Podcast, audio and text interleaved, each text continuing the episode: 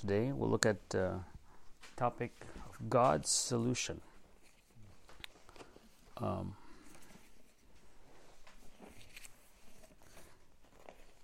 before we do that, let's talk about the world a little bit.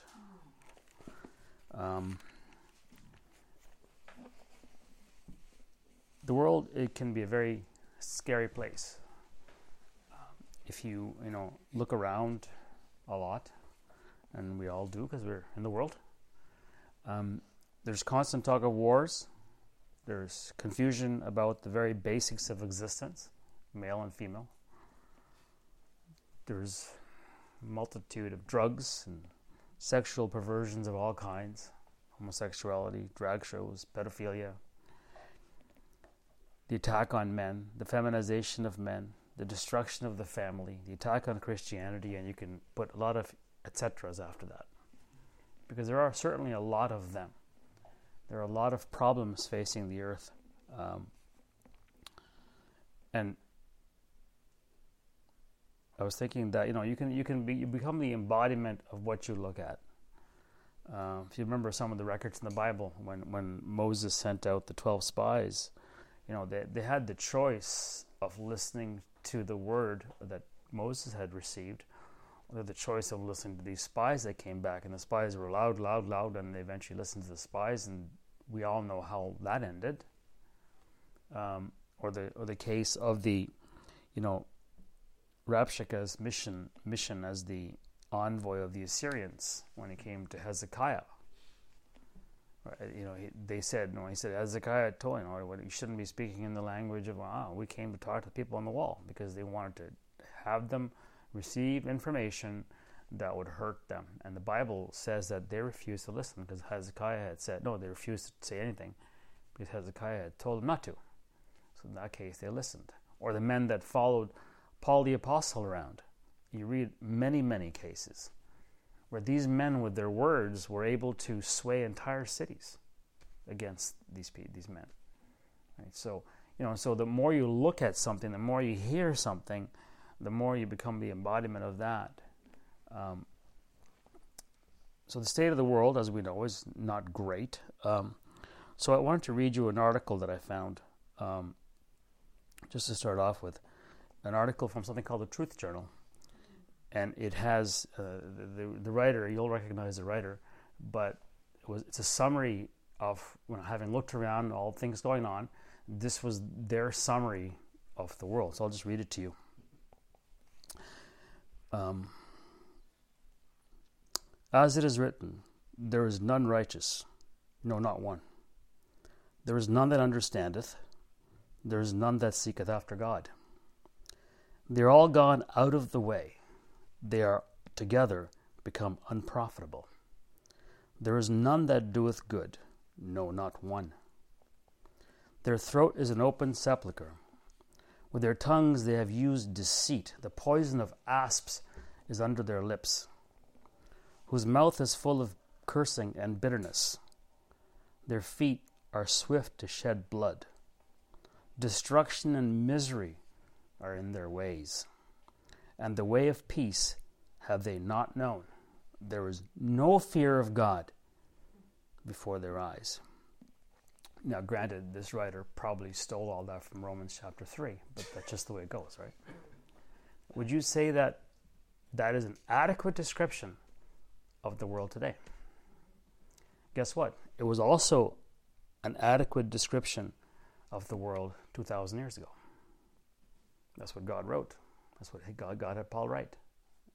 Uh, at that time, um, you know, remember, you know, like you, you might, it, it, can get so overwhelming when you when you look at that stuff and you look at all these things.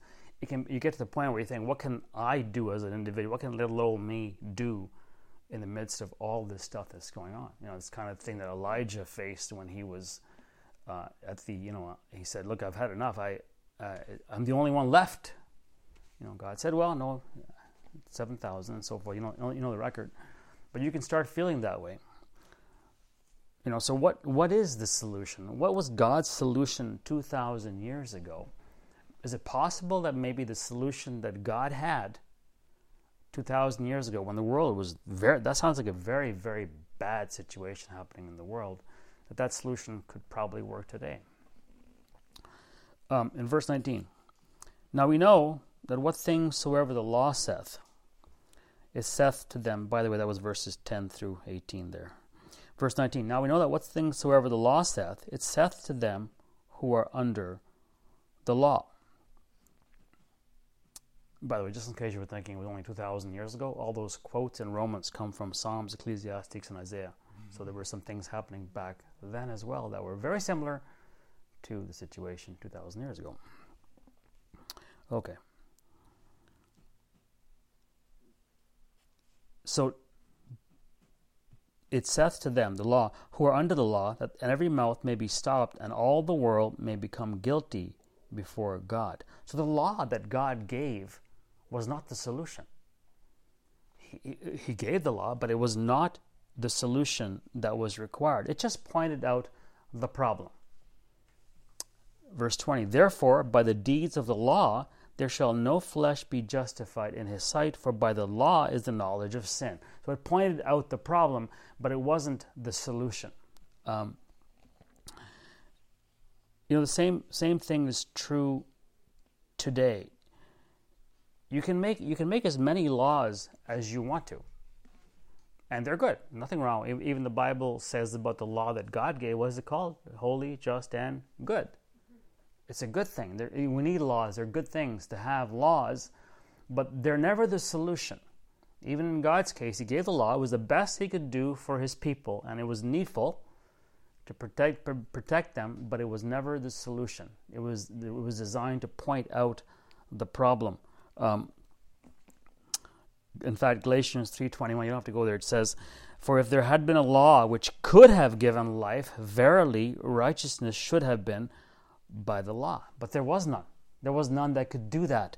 But the Scripture hath concluded all under sin, and that was the point of the law. It was like okay, and that's what laws do today.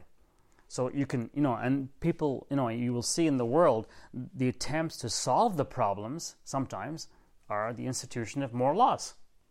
Right? Well, another law, let's solve that problem. You know, people keep, you know, jumping rope on the sidewalk. Let's introduce a law. No more jumping rope on the sidewalk. You know, and so on. It goes. Maybe things are worse now, but.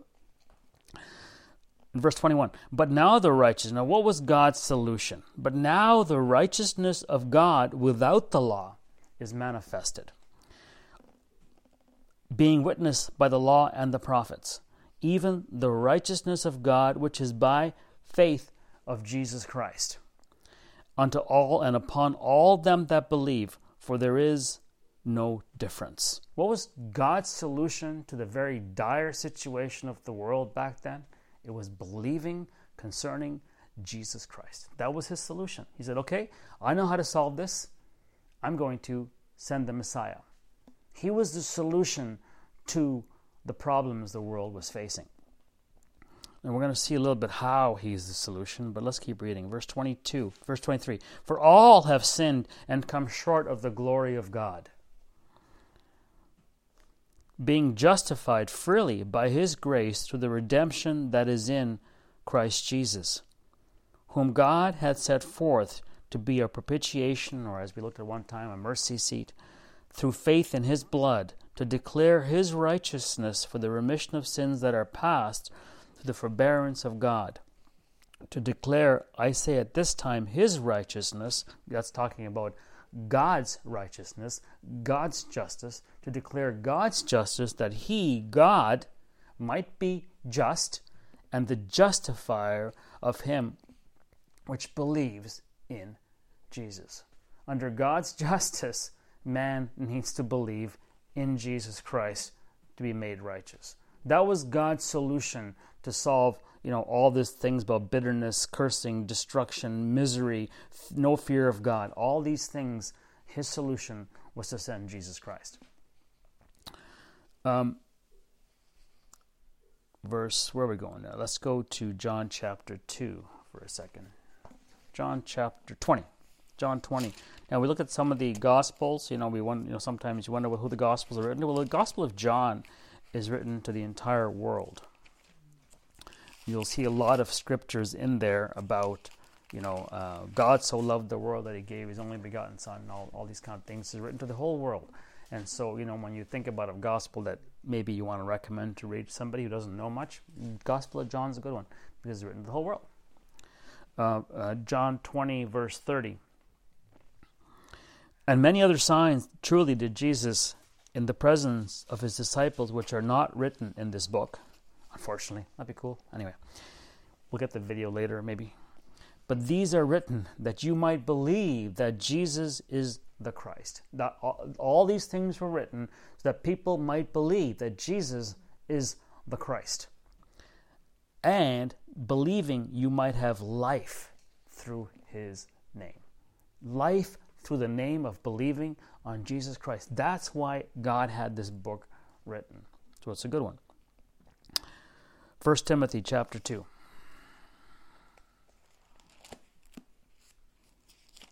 Is it just possible that God's solution 2,000 years ago is still a valid one today? 1 Timothy chapter 2. Verse 1 I exhort, therefore, that first of all supplications, prayers, intercessions, and giving of thanks be made for all men, for kings, and for all that are in authority, that we may lead a quiet and peaceable life in all godliness and honesty. For this is good and acceptable in the sight of God our Saviour, who will have all men to be saved and to come unto the knowledge of the truth. So here, you know, he God deals with the world around us in the same area. In this in these few five verses, he pretty much deals with the world around us. Well, how to how to deal with that world is what to pray, pray, pray for all in authority, so we can continue to make the gospel known, live quietly, and then he answers the problem. How to solve the problem, verse 5. For there's one God and one mediator between God and men, the man Christ Jesus people have to come to Jesus Christ. God's desire is not just truth, not just salvation, but to come to a knowledge of the truth. He wants both. So there's work to be done. It's not just telling somebody about Jesus Christ, but it's also leading them into the knowledge of the truth. Because that is what changes a person's life forever if they if they're willing to take heed to it. Um, in Romans, let's go back to sorry Mark chapter seven. Mark chapter 7. Let's just talk a little bit about how Jesus Christ could solve some of the problems that we, we talked about earlier. Let's take homosexuality, for example. Um, now, we know what the Bible says about homosexuality. Um, so you have, you know, let's say you're you're working with somebody who happens to be, you know, uh, having the problem, having that particular problem there's a couple of ways or many ways. I mean, a couple of ways to deal with the problem. One way could be that you know you go up to the person, you say, "What you're doing is evil, ungodly, and unnatural, so stop it." And that is what the Bible says about it, isn't it? And the other solution could be to say, "Let me tell you about a Savior that was sent to help you, a Savior that was sent to give you eternal life, a Savior that was sent to have make sure that you would not be fighting in your heart anymore against God or anybody else. A Savior that was sent to help that particular problem. Now, if a person accepts that, which by the way, that was God's solution to the problems of man, then they have the very real opportunity, we'll see here, they have the very real opportunity then to change the things that were causing them trouble in the first place. But just the legislation of the saying, don't do this, stop this, or not, is never good. It was never the solution. That's what the law was. And all that did was point out the sin. There had to be a change, and we'll see here in Mark chapter 7. Uh, there had to be a change in the heart. In Mark 7, verse 20. And he said, That which cometh out of the man, that defileth the man. For from within, from for from within, out of the heart of men proceed evil thoughts, adulteries, fornications, which is somewhere translated also as sexual um, perversions and that kind of thing, murders, thefts, covetousness, wickedness, deceit, lasciviousness, an evil eye, blasphemy, pride, foolishness. Doesn't that sound like the list in Romans chapter 3? Where do they all come from? Out of the heart. They come out of the heart of man. So without does does imposing a law on somebody change a person's heart? No. It just tries to quell the desire, or tries to eh, direct the flesh to stop the hurtful behavior. But does not the, not the solution. The solution has to be the heart of man. In Romans chapter 5. Romans chapter 5. Going back to God's solution.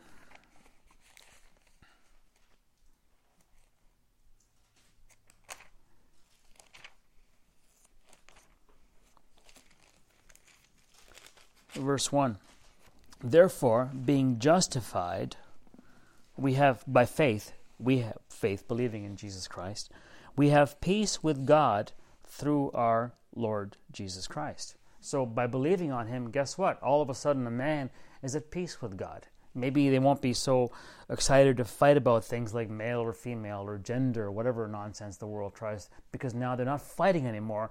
There's a peace. There's a peace in their heart they're not fighting anymore. Verse 2 By whom also we have access by faith into this grace wherein we stand, and rejoice in hope of the glory of God. A real hope introduced by believing on Jesus Christ. And not only so, but we glory in tribulations also, knowing that we didn't before, but you can now, because now you have a hope. Also, knowing that tribulation worketh patience, and patience experience, and experience hope, and hope maketh not ashamed. And here it is because the love of God is shed abroad in our hearts by the Holy Spirit, which is given unto us. It is the receiving of Holy Spirit by believing on the name of Jesus Christ that affects the heart of a man. It is what sheds abroad the love of God in the heart of a person. And now there's a real opportunity for that man or woman to, to make a change in their lives. But without the Holy Spirit, without believing on Jesus Christ, it's not possible. And we'll see why in a minute here. What says right here, next verse. For when we were yet without strength, in due time Christ died for the ungodly. For when we were without strength, the word weak and powerless, a weak and powerless man or woman is ruled by the passions of the world because you have no strength to resist it. You're weak. You can weak and powerless. God says here, when you were without strength, when we were weak, we're power. We couldn't do anything. Christ died for us. And now, because of that, you have the strength of Christ to deal with. Before you didn't have it. That's why you couldn't solve those problems. Um, for scarcely, verse 7, for righteous man will one die, yet peradventure for a good man some would even dare to die. But God commendeth his love toward us, in that while we were yet sinners, Christ died for us. Much more, now that we are not, being now justified by his blood, we shall be saved from wrath through him. You know what a great change is affected in a person's life? So all the other problems that they might have been having, you know, in their lives, how about knowing that you have eternal life? How about knowing that someday you're not going to be going through the wrath to come? Do you think that might affect the behavior of a person? Well, it really ought to. That's what God's point is in all the doctrinal sections of the Bible. You know, walk worthy of the vocation. Okay, now you had this. You should walk. You see, that doesn't happen until the heart gets changed by the shedding abroad of the Holy Spirit in the heart of man, the love of God being shed abroad. And that's what changed. That's the solution to man's problems, as God tells us. Keeping going. Here. Verse where are we? Okay. Verse 10 For if when we were enemies, we were reconciled to God by the death of his Son, much more, being reconciled, we shall be saved by his life. Much more ability now. And not only so, but we also joy in God through our Lord Jesus Christ, by whom we have now received the atonement, the reconciliation. Wherefore, as by one man sin entered into the world, and death by sin, and so death passed upon all men, for all that have, that all have sinned, and that's what caused that dire strait they read about in Romans three. For until the law, sin was in the world, but sin is not imputed when there is no law. And had to take the law to come back and point out the issues that were happening. Nevertheless, death reigned from Adam to Moses, even over them that had not sinned after the similitude of Adam's transgression, who is the figure of him that was to come. But not as the offense, so also is the free gift. For if through the offense of one many be dead, much more the grace of God and the gift by grace, which is by one man, Jesus Christ, hath abounded unto many. It's a solution for the entire world. It's a solution for everyone. It's abounded unto many. Not as it was by one that sinned, and so is so is the gift, for the judgment was by one to condemnation, but the free gift is of many offenses unto justification. For if one, by one man's offense death reigned by one, much more they which receive abundance of grace and of the gift of righteousness shall reign in life by one. Jesus Christ. I wouldn't call Romans chapter 3 a reigning in life. I wouldn't call basically twisting the basic truths that God's Word gives for men and women reigning in life well, I would call it exactly what the Bible calls it: evil, death, and you know, uh, leading towards death and sinful and unnatural. That's not reigning in life.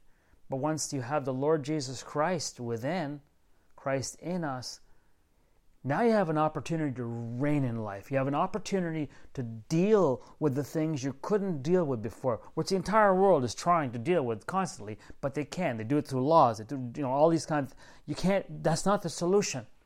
It never has been.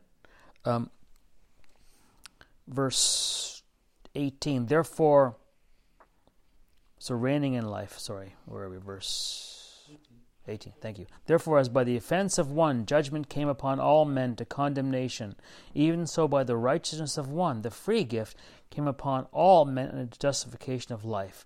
For as by one man's disobedience many were made sinners, so by the obedience of one shall many be made righteous. Moreover, the law entered that the offense might abound. But where sin abounded, grace did much more abound. That as sin has da- hath reigned unto death, see, before sin reigned unto death, even so now might grace reign through righteousness unto eternal life by Jesus Christ our Lord. What shall we say to these things? What shall we say then? Shall we continue? Here it is. See, this is the change. Shall we continue in sin? that grace may abound. God forbid. How shall we that are dead, now we are dead to sin, live any longer therein? You know, taking our example of the person who is practicing homosexuality. When you now, when they, when a person is led to Jesus Christ, now they have the opportunity to recognize that they are they're dead to the sin. They don't have to be ruled by the passions, their passions anymore. They can be ruled by the Spirit of God that they now have. But without it, there's no, there's no hope. Verse 3 Know ye not that so many of us, as were baptized unto, into Jesus Christ, were baptized into his death? Therefore we are buried with him by baptism into death, that like as Christ was raised up from the dead by the glory of the Father, even so we also should walk in newness of life. See, reigning in life, newness of life, all unavail- not available until a person believes on God's solution for man, the Lord Jesus Christ. Verse 5 For if we have been planted together in the likeness of his death, we shall be also in the likeness of his resurrection. Knowing this, that our old man is crucified with him, that the body of sin might be destroyed, that henceforth we should not serve sin. Just to look at that verse for a second, you know, does that mean that we we we can't serve sin? No, we certainly can. The point is, before we were weak and powerless, but now we have the Spirit of God. Now you have the ability to, to, to not allow the sin and death to have dominion over us anymore because of what Jesus Christ did. Because here, you know, this verse says that our old man is crucified with him. Does that mean that there's no impact of the flesh now on our day by day thinking? Does that mean that we aren't still challenged in situations? Of course not. You still have are, you still tempted to, to do the wrong thing ever in your life? If you say no, I'm going to say liar. If I say no, you can call me liar. But the point is, we didn't have the ability before, but we have the ability now to deal with it. And that's what this whole section is all about. Knowing this, that our old man is crucified with him, that we, the body of sin, might be, that we should henceforth should not serve sin. For he that is dead is freed from sin. Talking about the sin of Adam, that sin is what was holding man under its thumb to produce sins so Jesus Christ dealt with the sin problem so that now we can deal with the sins problem by knowing that by the Spirit of God within us. Verse 8 Now, if we be dead with Christ, we believe that we shall also live with him. I missed verse 7. For he that is dead is freed from sin. Now, if we be dead with Christ, we believe that we shall also live with him knowing that Christ, being raised from the dead, dieth no more. Death hath no more dominion over him. And we just read all about our identification with him. So we can identify with where he is. Can death have dominion over us? Absolutely not. To know that death has no dominion over us, doesn't that change your life radically? For in that he died, verse 10, he died unto sin once, but in that he liveth, he liveth unto God. Likewise, reckon or think it through, logic, reason it out, you also yourselves, to be dead indeed unto sin, but alive unto God through Jesus Christ our Lord. Jesus Christ, God's solution to the problems that were um, destroying man, basically. Look at verse chapter 6, sorry, uh, chapter 8, please, briefly. See, people who now can live this way should no longer crave the things of the world the drugs, the sexual perversion, the um, rebellion against God, and all these things, because the fight is over. There's no more fighting. So that's why God says, okay, now that you're dead to sin, you know, and that you and death has no dominion over you. You know, you're free from the bondage of sin. This is how you ought to live, and that's and that's the that's the first chance man has to actually deal with all that all those problems that were plaguing him. Romans chapter 8, verse 1 There is no condemnation to them which are in Christ Jesus. Verse 2 For the law of the Spirit of life in Christ Jesus hath made me free from the law of sin and death. We're freed from that law by by what Jesus but by the by the spirit that we've received. We're freed from it. For what the law could not do, couldn't do it, in that it was weak through the flesh. That's exactly the same problem today. You make as many laws as you want to, but man is weak through the flesh and it's not going to solve the problem.